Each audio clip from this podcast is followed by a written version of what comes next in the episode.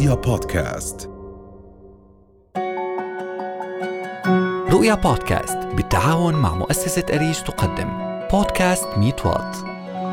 قصص جديدة لواقع حقيقي.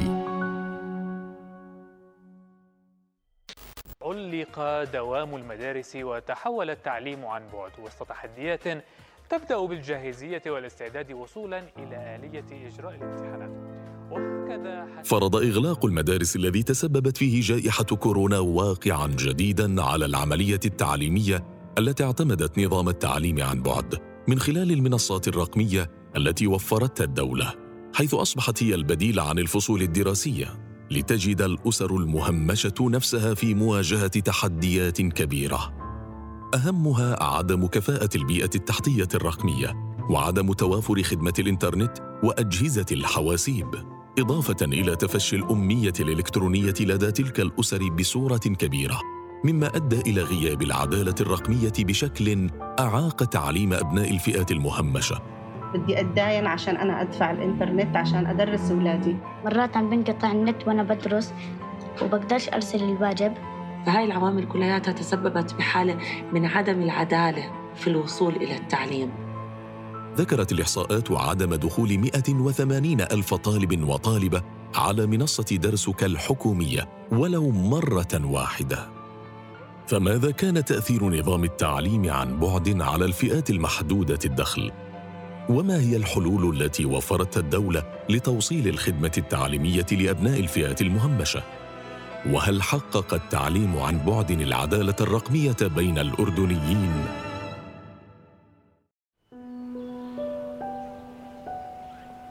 بين عشية وضحاها أصبح على محمد وهبة وغيث أن يغيروا نمط ونظام الدراسة والتحصيل وأداء الامتحانات. فلم تعد هناك مدارس ولا تدريس ولا أوراق للامتحان بالمعنى الذي يعرفونه وتربوا عليه. ذهبنا إليهم وتحاورنا معهم حول مشاكلهم في التعامل مع نظام التعليم عن بعد. أنا اسمي محمد بالصف الرابع ترفيه خامس. إحنا ما في عنا غير تلفون واحد بالبيت. أنا بستنى كل إخواني لما يخلصوا دراسة بعدين أنا ببلش. ومرات بنقطع النت وأنا بدرس وبقدرش أرسل الواجب. المشكلة وأنا بدرس إنجليزي ما بفهم عن المس إشي لأنه كل إشي بتحكيه إنجليزي. والعربي بفهمش إيش على المنصة. أنا أصلا اشتقت لأصحابي بالمدرسة. أنا اسمي باس في سادس في مشكلة كتير عشان المنصة وفيش غير تلفون واحد بالبيت وأبوي اضطر يسجلنا المعلمة عشان الرياضيات أنا اسمي غيث. يعني مثلا لما أبوي يكون بالدار وندرس على تليفونين تليفون أمي وأبوي. لما أبوي يطلع على الشغل أنا بس على تليفون أمي بندرس. معاناة كبيرة عاشها الطلاب من أجل متابعة تعليمهم عبر المنصات. والسبب الرئيسي هو صعوبة الحصول على خدمة الإنترنت. فبسبب عدم توافر أجهزة الحواسيب اضطر الطلاب لاستخدام هواتف الأهل وهي غير متوفرة بصورة دائمة إضافة إلى مشاكل فنية خاصة بالعملية التعليمية لأسباب متعلقة بعدم تدريب المدرسين على العمل بالنظام الجديد ما أدى إلى صعوبة الفهم وتراجع المستوى الدراسي للأطفال. سألنا السيدة أم ليث إحدى الأمهات عن تجربتها مع أولادها في طريقة التعليم عن بعد. أنا أم ليث آه، آه، أم لخمس أطفال آه، ساكنة في مدينة رصيفه وبواجه كثير صعوبات في موضوع التعلم عن بعد لأنه الإنترنت دائما بنقطع عندي. والإنترنت طبعا عمل أعباء اقتصادية عندي. لأنه زادت التكلفة علي يعني فهذا الإشي يعني صار بدي أتداين عشان أنا أدفع الإنترنت عشان أدرس أولادي.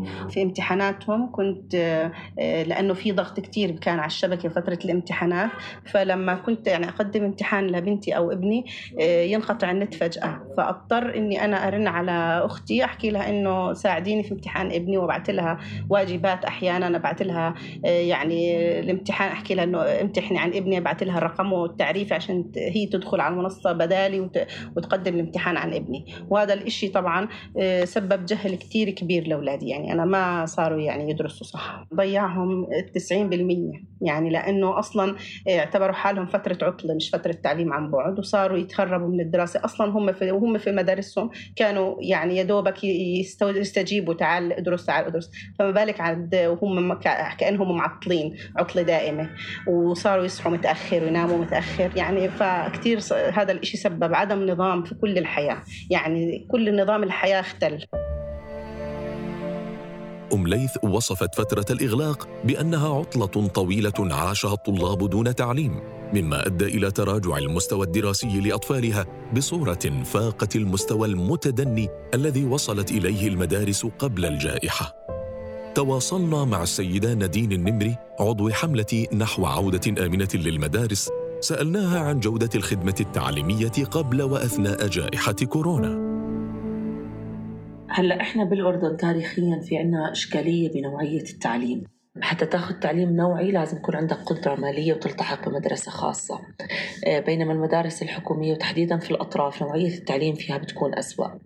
لكن للأسف مع أزمة آه، جائحة كوفيد 19 اللي صار إنه مش بس طلعنا على مشكلة النوعية أيضا على مشكلة الوصول. يعني اللي عنده إمكانية مادية ومالية لأنه يوفر إنترنت وأجهزة كان يقدر يستمر بالتعليم بغض النظر طبعا عن نوعية هذا التعليم بينما العائلات اللي ما عندها القدرة على توفير آه، الوصول لأبنائهم من خلال شبكة الإنترنت أو من خلال آه، توفير الأجهزة هدول أبنائهم ما قدروا يوصلوا للتعليم.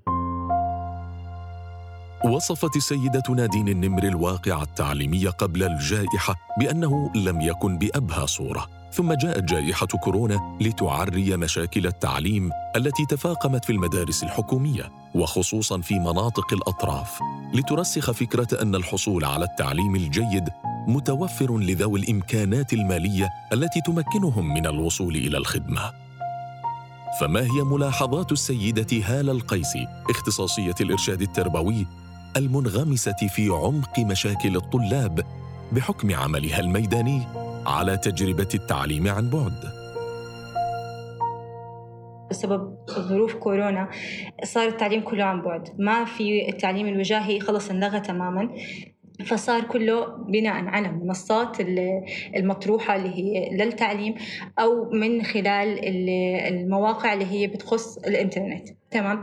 هلأ إحنا بالنسبة لطلابنا وبالنسبة للمجتمع اللي إحنا عايشين فيه في كثير عندنا أهالي عندهم إمكانياتهم المادية كتير ضعيفة آه، وضعهم ما بيسمح لهم إنه دائما يكون في عندهم آه، شابكين إنترنت. في منهم كتير أصلا أجهزتهم الخلوية مش مدعمة.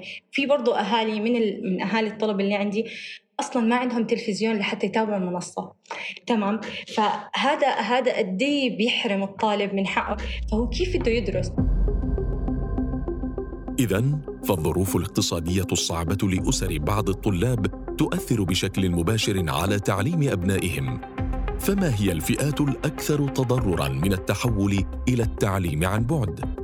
عدنا إلى السيدة نادين النمري لنعرف منها. كل ما كان في أمية رقمية أعلى عند أولياء الأمور الطلاب يكونوا متضررين أكثر إحنا عندنا عدم وصول الإنترنت عدم القدرة على اشتراك بحزم بطاقة عالية آه، عدم توفر الإنترنت بشكل دائم عدم وجود أجهزة كافية في المنزل. وهي الفئة كانت تتابع عن طريق التلفزيون. وطبعا آه، كان هذا خيار سيء لأنه في أوقات محددة آه، للبث. وكمان ما بيقدروا العاملين في وزارة التربية والتعليم إنهم يتأكدوا أن الطلاب تابعوا هاي الحصص أو لا. يضاف إلى ذلك قد إيه المنازل مهيئة قد إيه عدد الغرف الموجودة في المنزل قد إيه عدد الأبناء أو إيش الوضع للأسرة؟ هل في أطفال رضع؟ هل في كبار مسنين؟ هل يوجد أشخاص ذوي إعاقة في آه، ضمن الأسرة؟ طبعا هاي كلها بتعمل ضغط على أولياء الأمور تحديدا على الأمهات. فهاي العوامل كلها تسببت بحالة من عدم العدالة. في الوصول إلى التعليم. طبعا لو الطلاب عم بيروحوا على المدرسة هاي المشاكل كلياتها مش موجودة. لأنه سواء اللي عنده عشر أشقاء أو اللي عنده بس شقيقين رح يتلقوا نفس التعليم بالمدرسة. البيت اللي فيه عشر غرف والبيت اللي فيه غرفة واحدة كمان بالنهاية هو عم بيروح على المدرسة عم بتلقى نفس التعليم.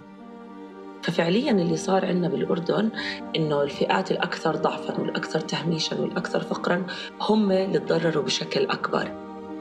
أغلقت المدارس لأكثر من ثمانية عشر شهراً.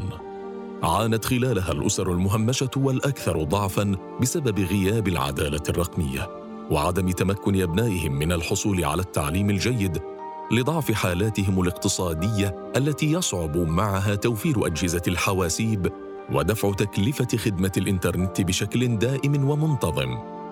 مما أدى إلى ضعف المستوى الدراسي لهؤلاء الطلاب على الرغم من الجهود التي بذلتها الدولة لتعويض الفاقد التعليمي. لذا وجب على المسؤولين مراجعة وتقييم التجربة ووضع اليد على الملاحظات التي أدت إلى غياب العدالة الرقمية التي تكفل توفير الخدمة التعليمية لكل الطلاب بصورة متساوية. لا تفرق بين أبناء الأثرياء وأبناء المهمشين.